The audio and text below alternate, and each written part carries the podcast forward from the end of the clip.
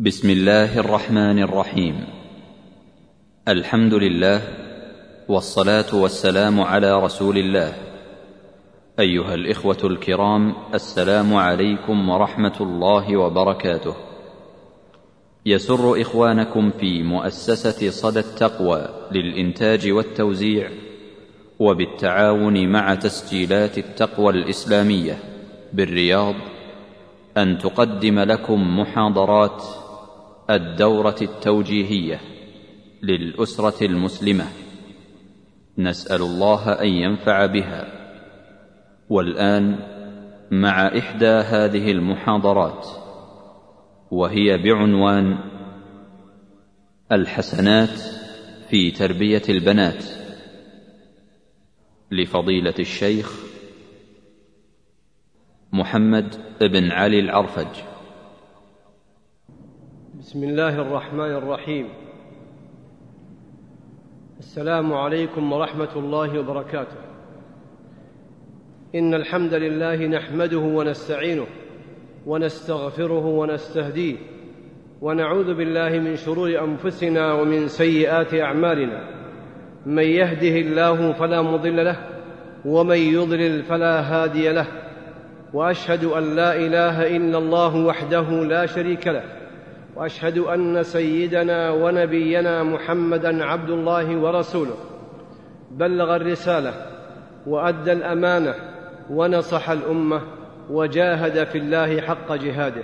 تركنا على المحجة البيضاء ليلها كنهارها لا يزيغ عنها إلا هالك. فلا خير إلا دل الامه عليه ولا شر إلا حذرها منه. صلى الله عليه وعلى آله وصحبه وسلم تسليما كثيرا إلى يوم الدين. اللهم لا سهل إلا ما جعلته سهلا وأنت تجعل الحزن إذا شئت سهلا. اللهم لا علم لنا إلا ما علمتنا إنك أنت العليم الحكيم. اللهم يا معلم إبراهيم علمنا. اللهم يا معلم داود علمنا. اللهم فهمنا. اللهم يا فهم سليمان فهمنا. اللهم يا معلم داود يا معلم آدم علمنا. اللهم انفعنا بما علمتنا وعلمنا ما ينفعنا. إنك أنت العليم الحكيم. أيها الأحبة في الله عملا بقول رسول الله صلى الله عليه وسلم لا يشكر الله من لا يشكر الناس. فإني أشكر الله سبحانه وتعالى ثم أشكر من كان سببا في هذه المحاضرة وللحضور أيضا على حرصهم وحضورهم. أسأل الله سبحانه وتعالى بأسماء الحسنى وصفات العلى أن ينفعنا جميعا بما سمعنا ونسمع. هذه المحاضرة تشتمل على عناصر والعناوين التالية. اولا نعمة الذرية. ثانيا الاحتساب أثره في العمل في الدنيا والآخرة. ثالثا العقيدة الإسلامية وأثرها في سلوك المسلم. رابعا الحسنة وأثرها على المسلم في الدنيا والآخرة. خامسا أهمية التربية للبنين والبنات. سادسا البنات بين نور الإسلام وظلام الجاهلية. سابعا فضل تربية البنات. ثامنا استحباب التهنئة بالبنت. وفيها وفي ذلك حوار بين الصحابيين الجليلين معاوية بن أبي سفيان وعمرو بن العاص رضي الله عنهما تحت عنوان تفاحة القلب. فاولا نبدأ عن معنى أو عن عنصر نعمة الأولاد. الأولاد زينة الحياة الدنيا. كما قال تعالى المال والبنون زينة الحياة الدنيا وهم قرة عين الآباء والأمهات. ولهذا كان من دعاء عباد الرحمن الخلص ربنا هب لنا من أزواجنا وذرياتنا قرة أعين. وحفاظا على صلاح العباد والبلاد ولما فيه خير لهم في الدنيا والآخرة. ولكي يكون الأولاد زينة وقرة عين يؤنس بهم ورياحين تشم في هذه الحياة الدنيا وصالحين على دين واستقامة متجملين متحلين بخلق وأدب وسعداء في الدارين. لهذا كله ولغيره من الخير العميم أمر الله سبحانه وتعالى برعاية الأهل والأولاد وتنشئتهم على خصال الخير والرشاد وما فيه رضا الله ورسوله صلى الله عليه وسلم. وأمر سبحانه بحفظهم عن كل ما يؤدي إلى فسادهم وما يسبب غضب الله ورسوله صلى الله عليه وسلم. يقول الحق سبحانه يا أيها الذين آمنوا قوا أنفسكم وأهليكم نارا وقودها الناس والحجارة. وروى البخاري ومسلم رحمهم الله تعالى في صحيحيهما عن عبد الله بن عمر رضي الله عنهما أن رسول الله صلى الله عليه وسلم قال كلكم راع وكلكم مسؤول عن رعيته فالرجل راع في أهله ومسؤول عن رعيته. والمرأة راعية في بيت زوجها ومسؤولة عن رعيتها. وفي رواية لمسلم والمرأة راعية على بيت بعلها وولده وهي مسؤولة عنهم. وهذه التربية الصالحة التي أمرنا الله تعالى أن ننشئ أن ننشئ أهلنا وأولادنا بها لها بركات ومنافع مشهودة فهي تعود بكل الخير على الأولاد والأسرة والمجتمع جميعا وذلك في الحياة الدنيا وفي الآخرة. فآثارها الطيبة في الدنيا وفي صلاح العباد والبلاد واضحة. وأما في الآخرة فهي حسنات جارية في صحائف الآباء والأمهات. والمربين تزداد بها حسناتهم ويرتقون بها عند الله سبحانه وتعالى. الدرجات العلى. ثم أن هذه المنفعة متبادلة بين الأصول والفروع. فالآباء والأمهات ينتفعون بصلاح الأولاد. والأولاد ينتفعون بصلاح آبائهم فعن انتفاع الأبناء بصلاح آبائهم يقول الله سبحانه وتعالى وكان أبوهما صالحا. ففي هذه الآية دليل على أن الرجل يحفظ في ذريته وتشملهم بركة بركة عبادته في الدنيا بحفظ الله لهم والآخرة بشفاعة أبيهم لهم ورفع درجتهم في الجنة لتقر عينه بهم وتكريما للآباء الصالحين يجمع الله بينهم وبين آبائهم في مستقر رحمته ودار, ودار كرامته.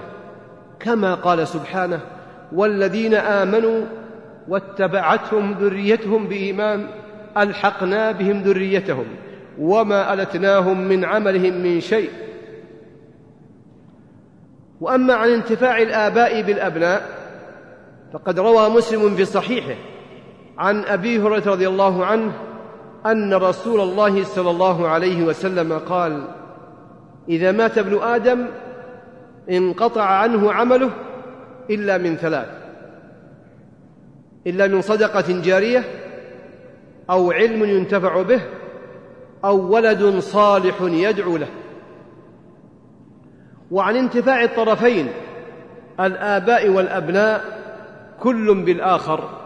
يقول الله سبحانه وتعالى والذين صبروا ابتغاء وجه ربهم وأقاموا الصلاة وأنفقوا مما رزقناهم سرا وعلانية ويدرؤون بالحسنة السيئة أولئك لهم عقبى الدار. جنات عدن يدخلونها ومن صلح من آبائهم وأزواجهم. وذرياتهم والملائكة يدخلون عليهم من كل باب. سلام عليكم بما صبرتم فنعم عقبى الدار. ففي هذا بشارة للمطيع بكل ما يزيده سرورا وبهجة. فإذا بشر الله المكلف بأنه إذا دخل الجنة يحضر معه أهله يعظم سروره وتزداد بهجته. ولم يفرق الإسلام بين الذكور والإناث في تربيتهم والإحسان إليهم جميعا والتسوية والعدل بينهم والثواب العظيم في ذلك. ولأهمية الذرية الصالحة عند الآباء والأمهات كانت الذرية الصالحة مطلبا للأنبياء عليهم الصلاة والسلام. فهذا خليل الله عليه السلام يقول رب هب لي من الصالحين. وهذا نبي الله زكريا يقول رب هب لي من لدنك ذرية طيبة إنك سميع الدعاء. فهؤلاء الأنبياء وغيرهم ممن ذكر في القرآن صلوات الله وسلامه عليهم أجمعين طلبوا منه جل وعلا وسألوه أن يجعل أن يجعل ذريتهم صالحين طيبين. ودعاء الله من أسباب من أعظم الأسباب وأهمها. ومن فتح له باب الدعاء فقد فتح له باب خير كبير. والله لا يرد السائلين. ولذلك يقول عمر رضي الله عنه إني لا أحمل هم الإجابة وإنما أحمل هم الدعاء. يعني إذا الله تعالى ألهمني ووفقني الدعاء فإنني واثق باستجابة الله سبحانه وتعالى. وهذا من باب الثقة واطمئنان بالله سبحانه وتعالى وحسن الظن به. وحيث أن الله عز وجل أمرنا بحسن الظن بالله. فقال لا يموتن أحدكم إلا وهو يحسن الظن بالله. العنصر الثاني الاحتساب وآثره في العمل في الدنيا والآخرة. لا بد للمسلم أن يستحضر النية الصالحة في تربية البنات وغيره من الاعمال الصالحة ويحتسب الأجر من الله سبحانه. قال الكفوي الاستحباب الاحتساب هو طلب الأجر من الله تعالى. فالصبر على البلاء مطمئنة النفس المحتسب غير كارهة لما نزل من البلاء وهو طلب الأجر عند الصبر على البلاء. وقال ابن أثير رحمه الله الاحتساب في الأعمال الصالحة وعند المكروهات هو البدار إلى طلب الأجر وتحصيله بالتسليم والصبر أو باستعمال أنواع البر والقيام على الوجه المرسوم فيها طلبا للثواب المرجو منها. والاحتساب أيها الأحباب ثلاثة أنواع. اولا احتساب الأجر من الله تعالى عند الصبر على المكاره ومنها فقد الأبناء إذا كانوا كبارا. ثانيا احتساب الأجر من الله تعالى عند عمل الطاعات يبتغي بها وجهه الكريم كما في صوم رمضان ايمانا واحتسابا وكذا في سائر الطاعات. ثالثا احتساب المولى جل وعلا ناصرا ومعينا للعبد عند تعرضه لأنواع الابتلاء. من نحو منع وعطاء أو خوف وقوع ضرر. ومعنى الاحتساب في هذا النوع الثالث الاكتفاء بالمولى جل وعلا ناصرا ومعينا والرضا بما قسمه للعبد قل أو كثر. وللاحتساب فوائد كثيرة منها الاحتساب في الطاعات يجعلها خالصة لوجه الكريم وليس لها جزاء إلا الجنة. ثانيا الاحتساب في المكاره يدفع الحزن ويجلب السرور ويحول ما يظنه الإنسان نقمة إلى نعمة. العنصر الثالث العقيدة الإسلامية وأثرها في سلوك المسلم. لقد مكث النبي صلى الله عليه وسلم ثلاثة عشر عاما يدعو الناس إلى توحيد الله تعالى.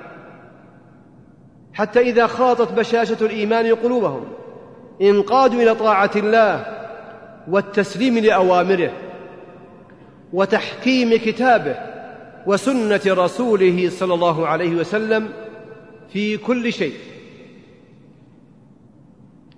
كما قال سبحانه فلا وربك لا يؤمنون حتى يحكموك فيما شجر بينهم ثم لا يجدوا في أنفسهم حرجا مما قضيت ويسلموا تسليما. وقوله صلى الله عليه وسلم لا يؤمن أحدكم حتى يكون هواه تبعا لما جئت به.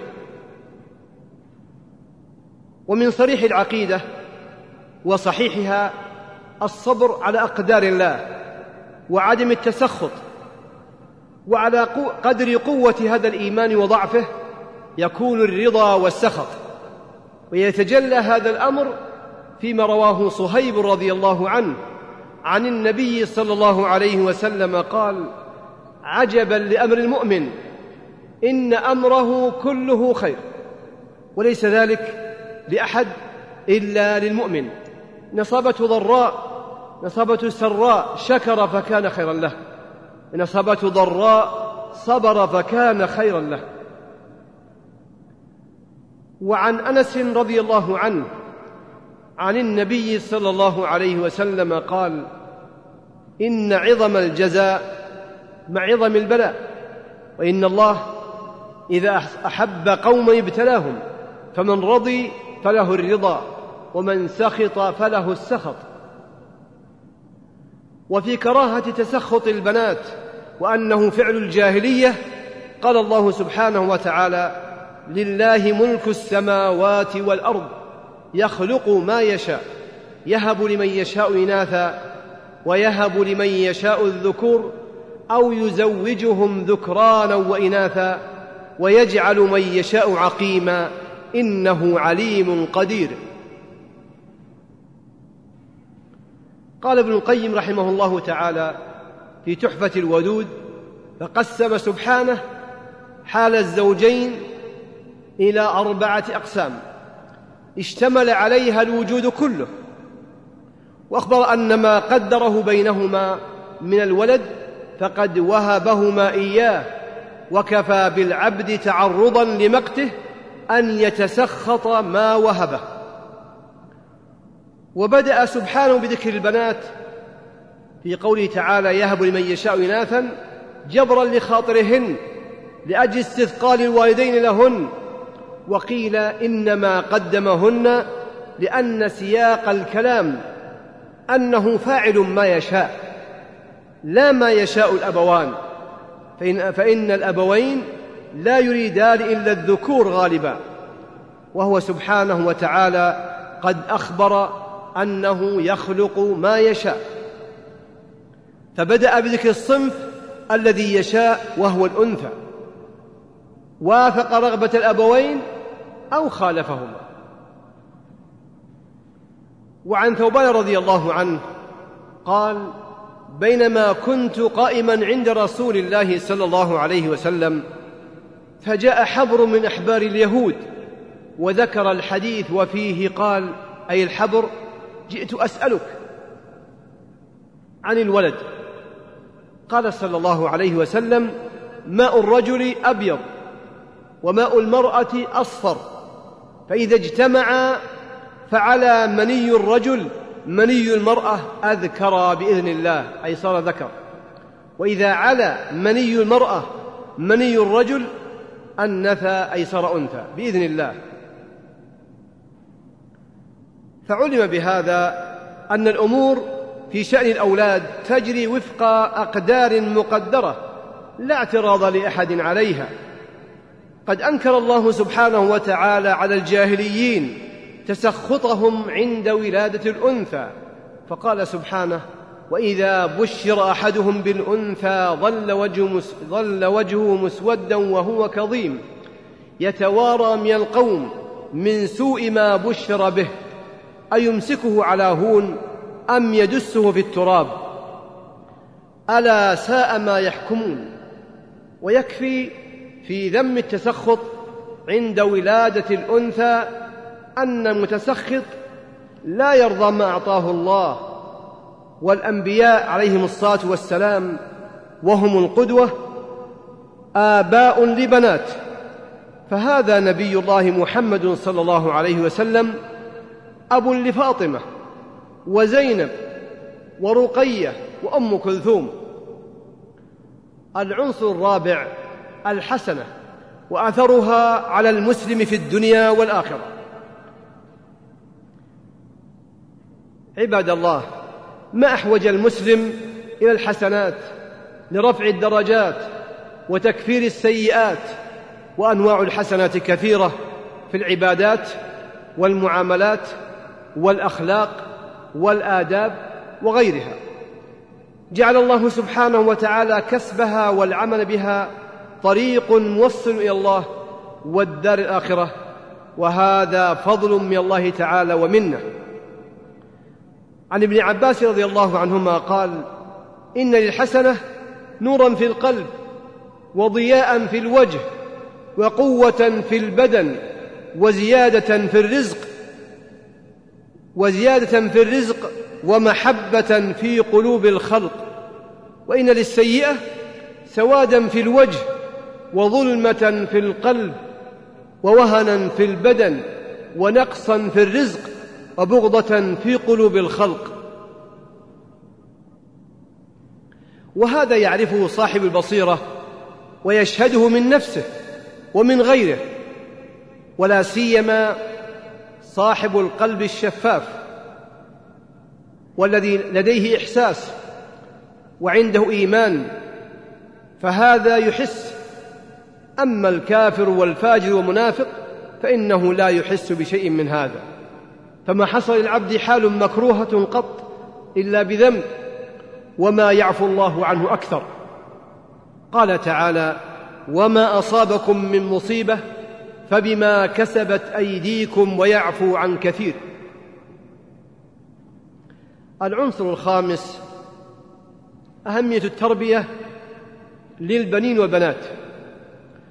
وحتى نستطيع أن نوجد نشأ صالحا فلا بد للمربي من إخلاص النية لله سبحانه وتعالى وابتغاء وجهه الكريم. ولا بد أن يكون قدوة صالحة في الخير. فإن فاقد الشيء لا يعطيه. قال عمرو بن عتبة يوصي مؤدب ولده يا أبا عبد الصمد ليكن أول إصلاحك بني إصلاحك نفسك. فإن عيونهم معقودة بعينك أي بشخصك. فالحسن عندهم ما فعلت. والقبيح عندهم ما تركت. سادسا البنات بين نور الإسلام وظلام الجاهلية. كان الناس في الجاهلية يحبون البنين على البنات. بل كان أحدهم يغضب على زوجته ويهجرها لأنها أنجبت له البنات. ولم تنجب له البنين. وهكذا كان المرغوب كان المرغوب في الحمل عند العرب هو الولد الذكر. لأنهم قوم عصبية وحروب ورغبة في الذكر مستمدة من طبيعة حياتهم. فجاء الإسلام بنوره الوهاج وسطعت شمسه على البلاد والعباد.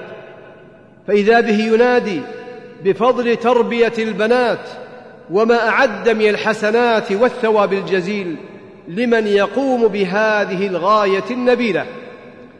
بل كان بعض العرب لخفة عقولهم أو لجهلهم بصفات ربهم سبحانه وتعالى يدس ما يولد من البنات في التراب. فيدفنها وهي حية.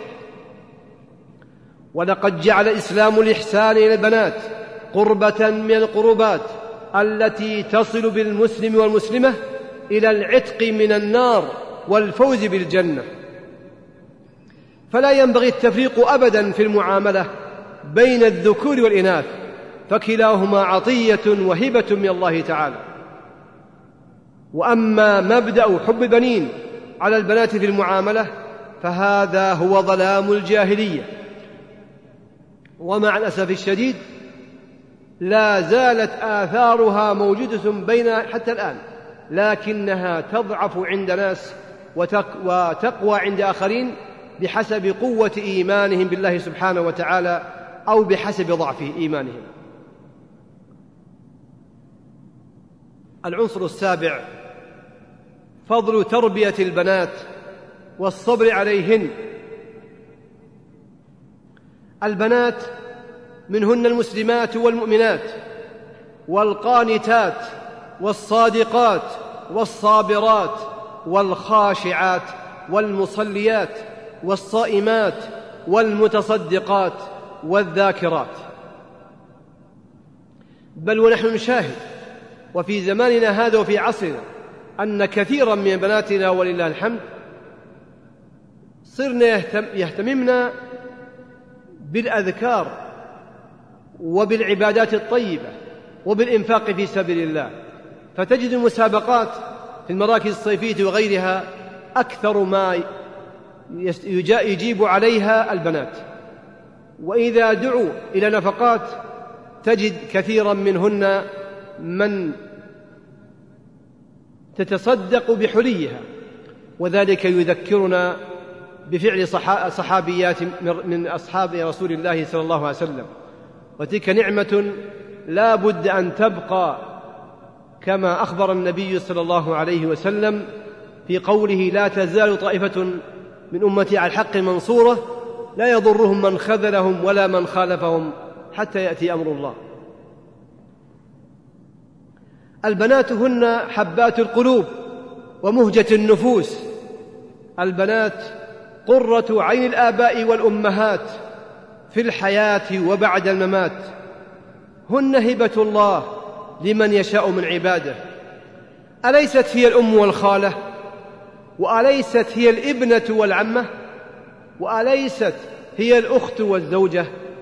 فمن بعد هذا يكره البنات؟ تربية البنات ستر من النار. عن عائشة رضي الله عنها قالت دخلت علي امرأة ومعها ابنتان لها تسأل فلم تجد عندي شيئا غير تمرة فأعطيتها إياها فقسمتها بين ابنتيها ولم تأكل منها شيئا ثم قامت فخرجت وابنتاها فدخل النبي صلى الله عليه وسلم علينا. فأخبرته فقال من ابتلي من هذه البنات بشيء فأحسن إليهن كن له سترا من النار.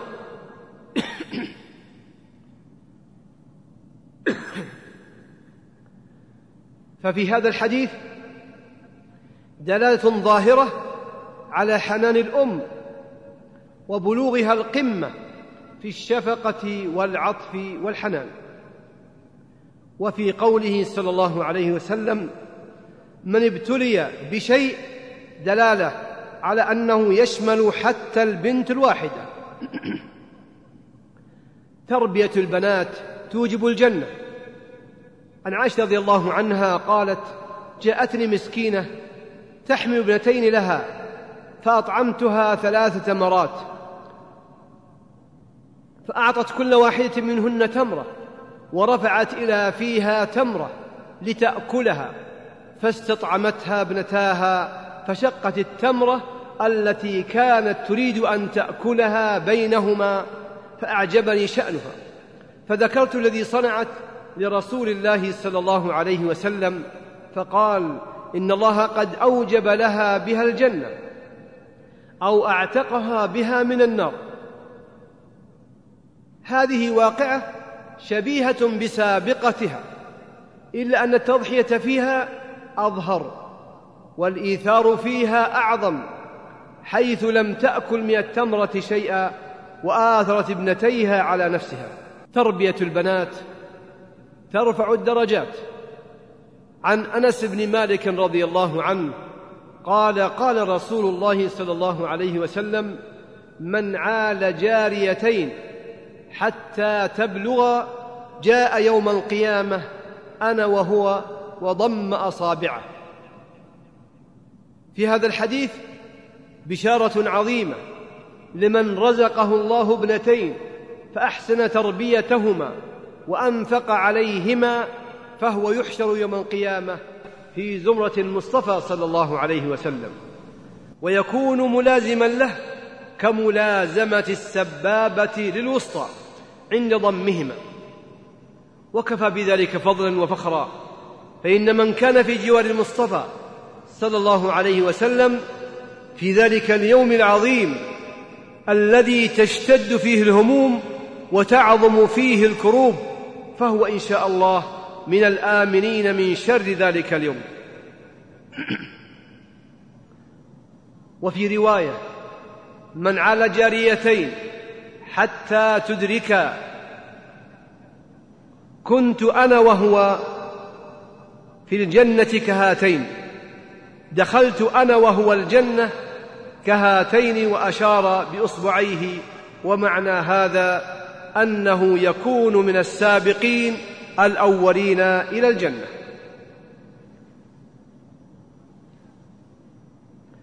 فضل تربية ابنة واحدة.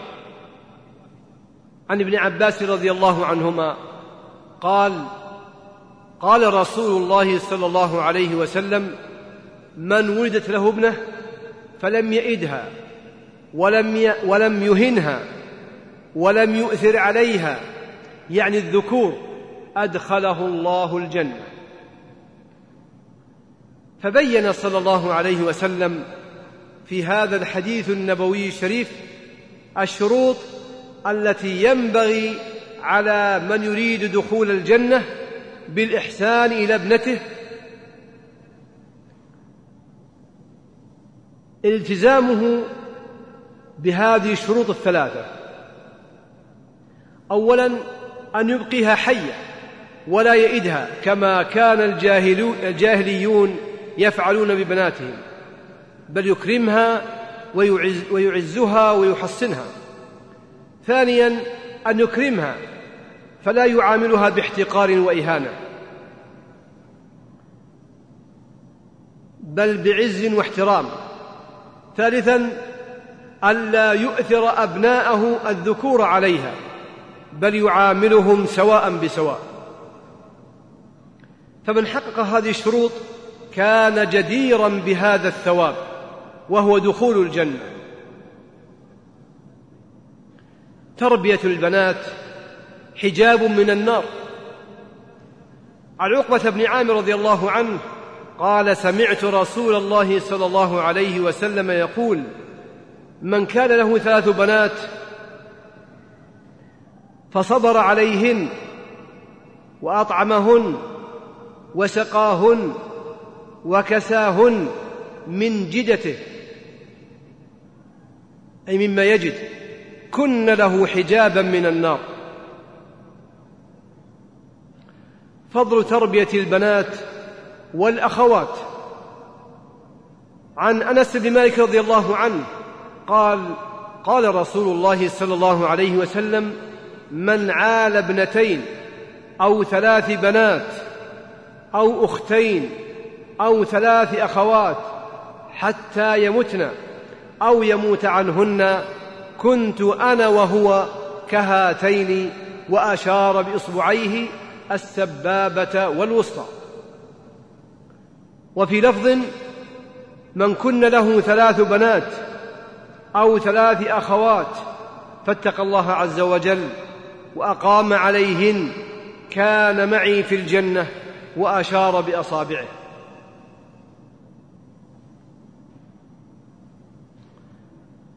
العنصر الثامن استحباب التهنئة بالبنات. لما كانت البشارة تسر العبد وتفرحه استحب للمسلم أن يبادر على مسرة أخيه وإعلامه بما يفرحه. ولا فرق في التهنئة بالولد عن البنت.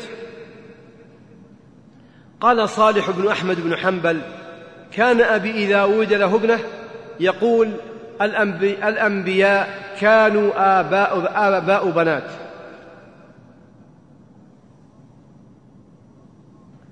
وقال أبو بكر بن المنذر في الأوسط روينا عن الحسن البصري رحمه الله أن رجلا جاء إليه وعنده رجل قد ولد له غلام فقال له يهنئك الفارس.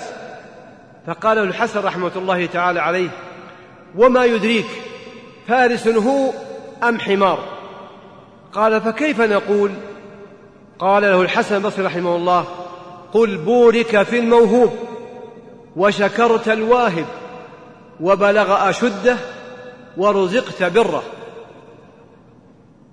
وقال أحد الأدباء لرجل ولدت له بنت بارك الله لك في الإبنة المستفادة وجعلها لكم زينا وأجرى لكم عليها خيرا فلا تكرهوهن فإنهن الأمهات والأخوات والعمات والخالات ومنهن الصالحات القانتات الحافظات للغيب بما حفظ الله.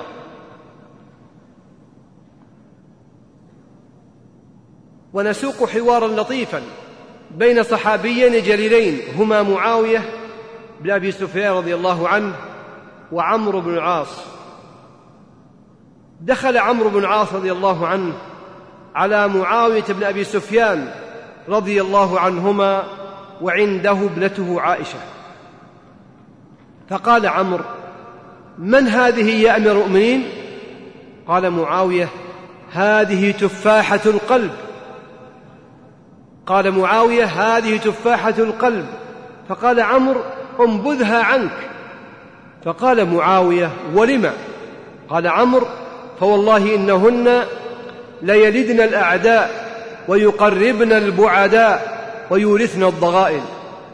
فقال معاوية لا تقل ذاك يا عمرو فوالله ما مرض المرضى ولا ندب الموتى ولا أعان على الأحزان مثلهن. ولا بر الأحياء كهن وإنك لواجد خالا قد نفعه بنو اخيه وأبا قد رفعه نسل ابنته. قال عمرو ما أعلمك إلا حببتهن إلي دخلت عليك يا معاوية وما على الأرض شيء أبغض إلي منهن وإني لأخرج من عندك وما عليها شيء احب الي منهن.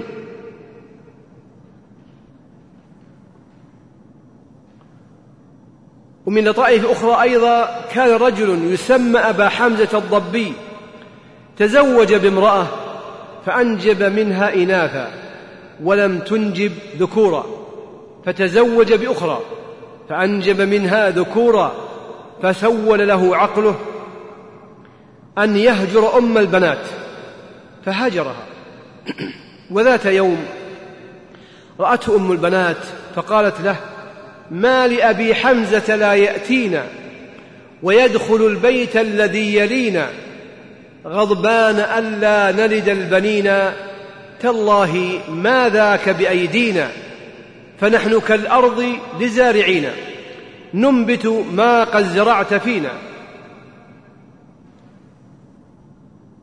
وهنا أيضا أخرى.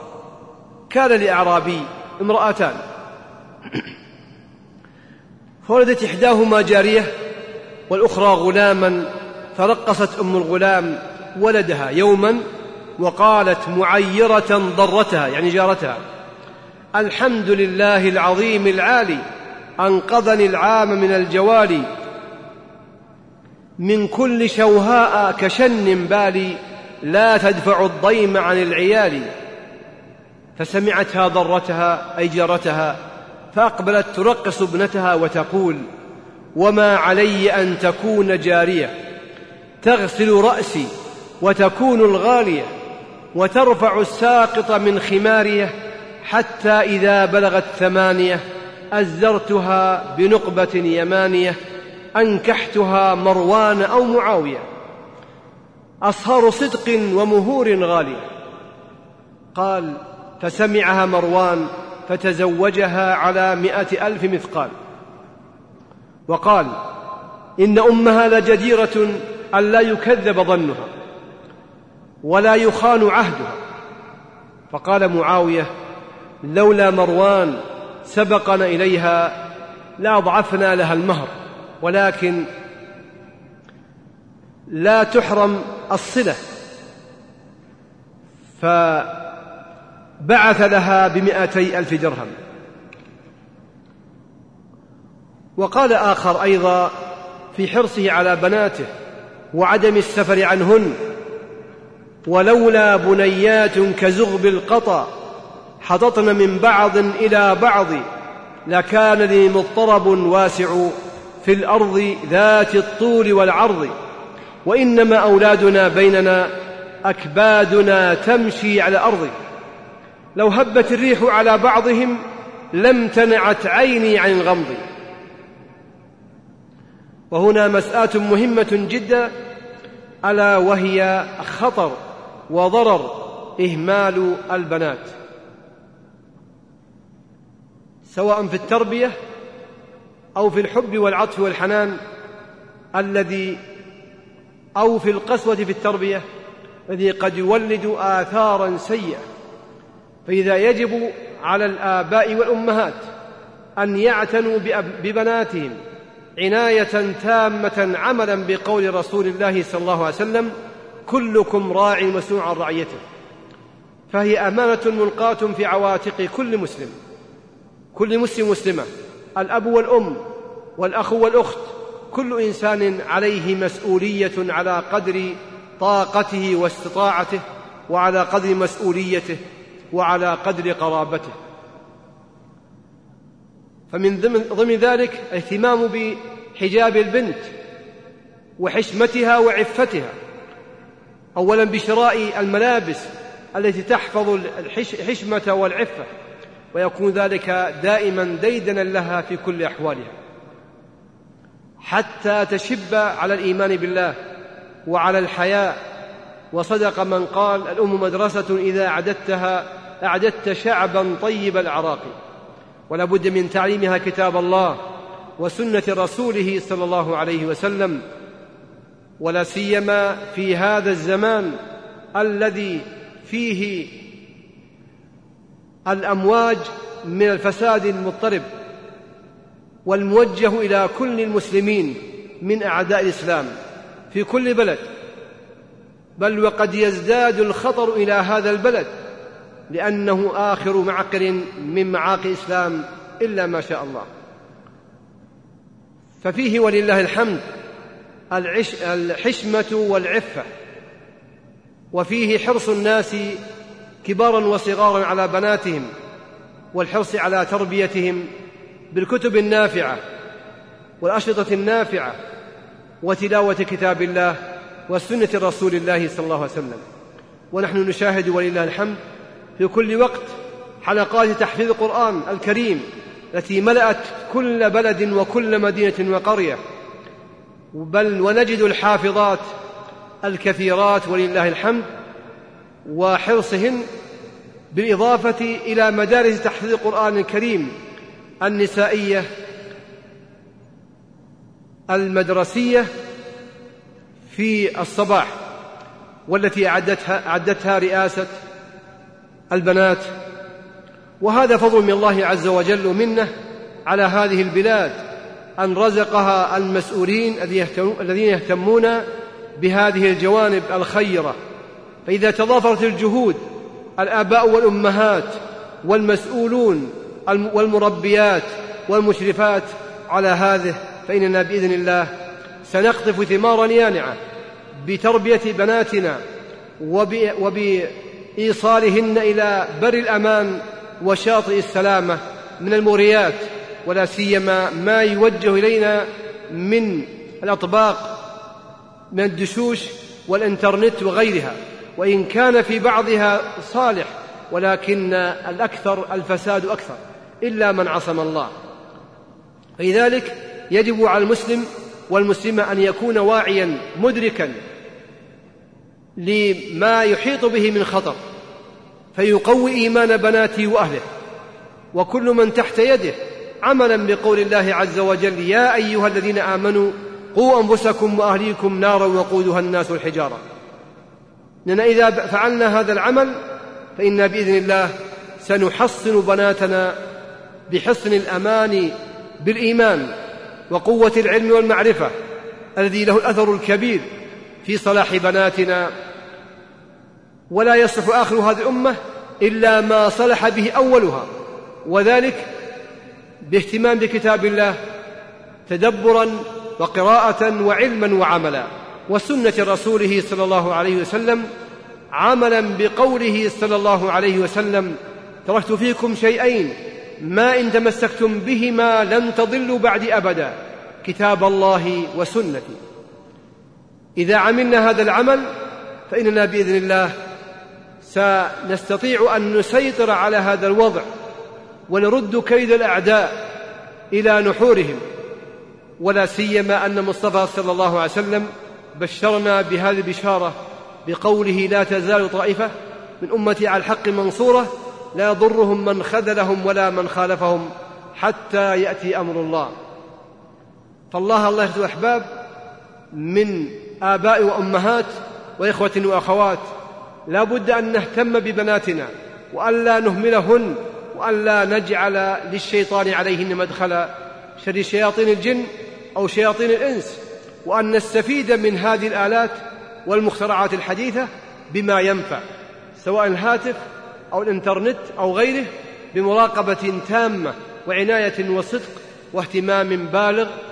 إننا إذا عملنا بهذا العمل استطعنا أن نكافح أعداء الإسلام واستعملنا ذلك هذه الآلات بما ينفعنا في أمر ديننا ودنيانا ففيها حفظ للوقت وفيها جمع للمعلومات ولكن بشروط قاسية بشروط مهمة الحذر الحذر والاهتمام اهتمام ومراقبة التامة على هذه الأطباق وغيرها والإبعاد ما في المنازل من آلات اللهو التي ضررها أكثر من نفعها. فإذا حصل بهذا الأمر فإنا بحمد الله سنكون أعضاء عاملين لأسرنا ولأنفسنا ولمجتمعنا ولدولتنا. حرسها الله بالإسلام ووفقها لما فيه خير صلاح الإسلام المسلمين أيها الأحباب إن اهتماما ببناتنا سنقذف ثمر ذلك في هذه الدنيا ببرهم وصلاحهم ببرهن وصلاحهن وذرياتهن الصالحة وأيضا في هذه الدنيا أما في الآخرة قد أخبر المصطفى صلى الله عليه وسلم إذا مات ابن آدم انقطع عمله إلا من ثلاث صدقة جارية أو علم ينتفع به بعده أو واد صالح يدعو له. فهذه بشرى في هذا الحديث النبوي الشريف للآباء والأمهات بل والمربين والمربيات المدرسين والمدرسات. حيث قال الشيخ عبد الرحمن بن سعيد رحمة الله تعالى عليه في قوله على قوله صلى الله عليه وسلم أو ولد صالح يدعو له أن الأبناء قسمين روحيين وحسيين.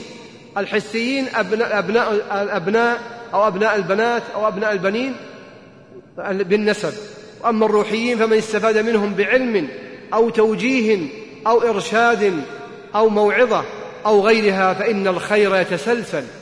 فهنيئا لك أيها المعلم الناس الخير وهنيئا لك أيتها المعلمة وأيتها المشرفة لك بالخير حينما يتسلسل أجر هذا الخير التي تدرسونه تدرسينه.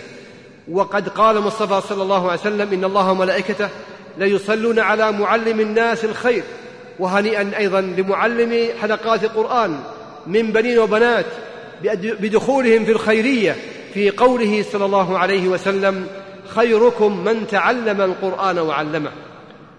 فبهذا إذا تضافرت الجهود الآباء والأمهات والمسؤولين والمجتمع والمناهج فإننا بذلك إن شاء الله سنصد كيد المعتدين وسنصل بإذن الله إلى ما فيه صلاح البلاد والعباد في أمور الدين والدنيا.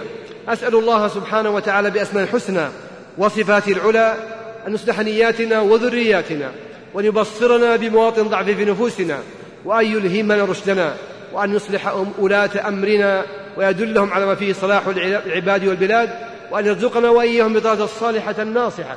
إنه ولي ذلك والقادر عليه وأن يرزق الإخلاص في القول والعمل والثبات على الأمر إنه ولي ذلك والقادر عليه.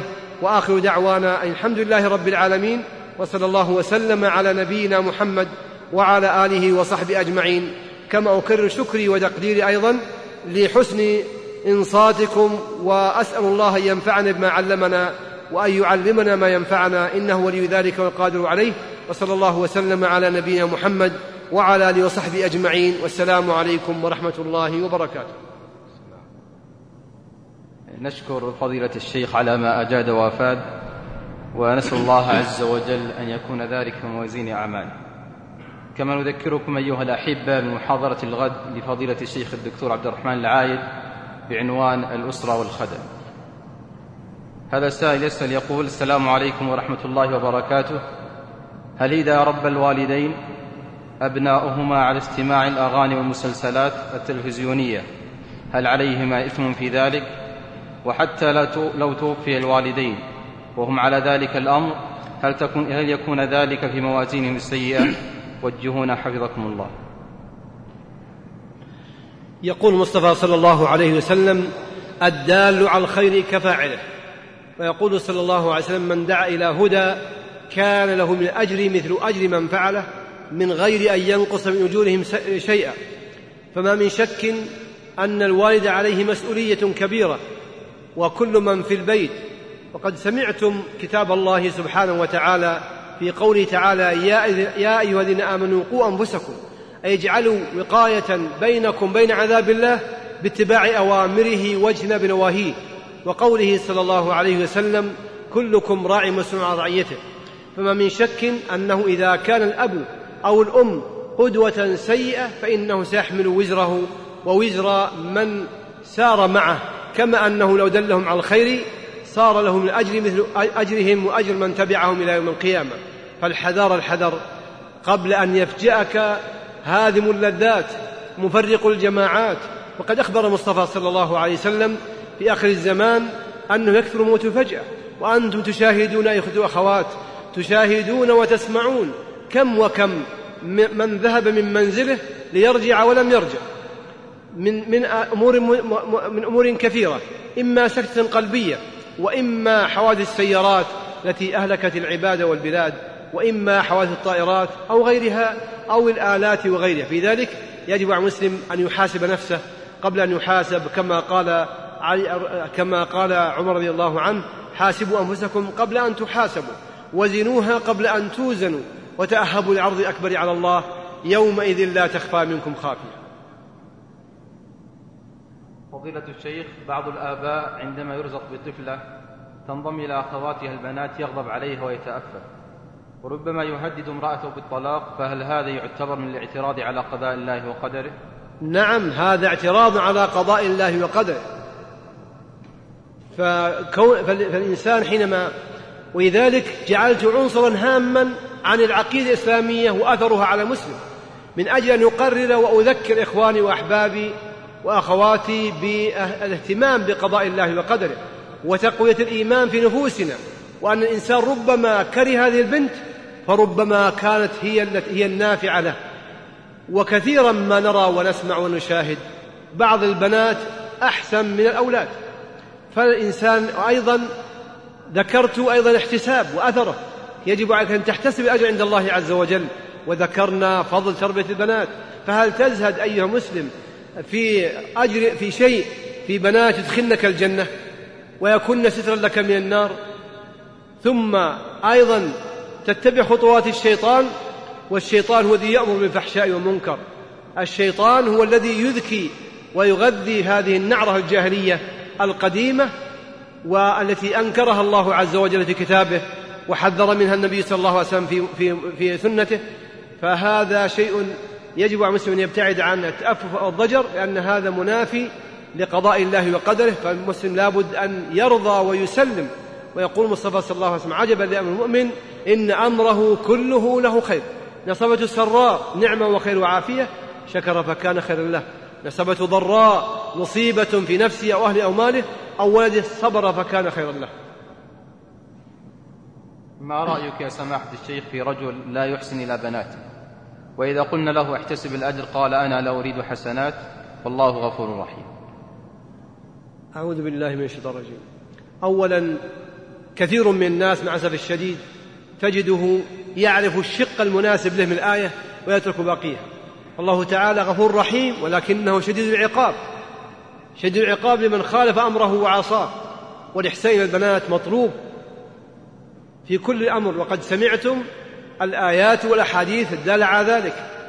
فمن عمل هذا العمل فيخشى فعليه خطر عظيم لأنه في اعتراض لقضاء الله قدر وعن قضاء الله وقدره وفيه عزوف عن رحمة الله.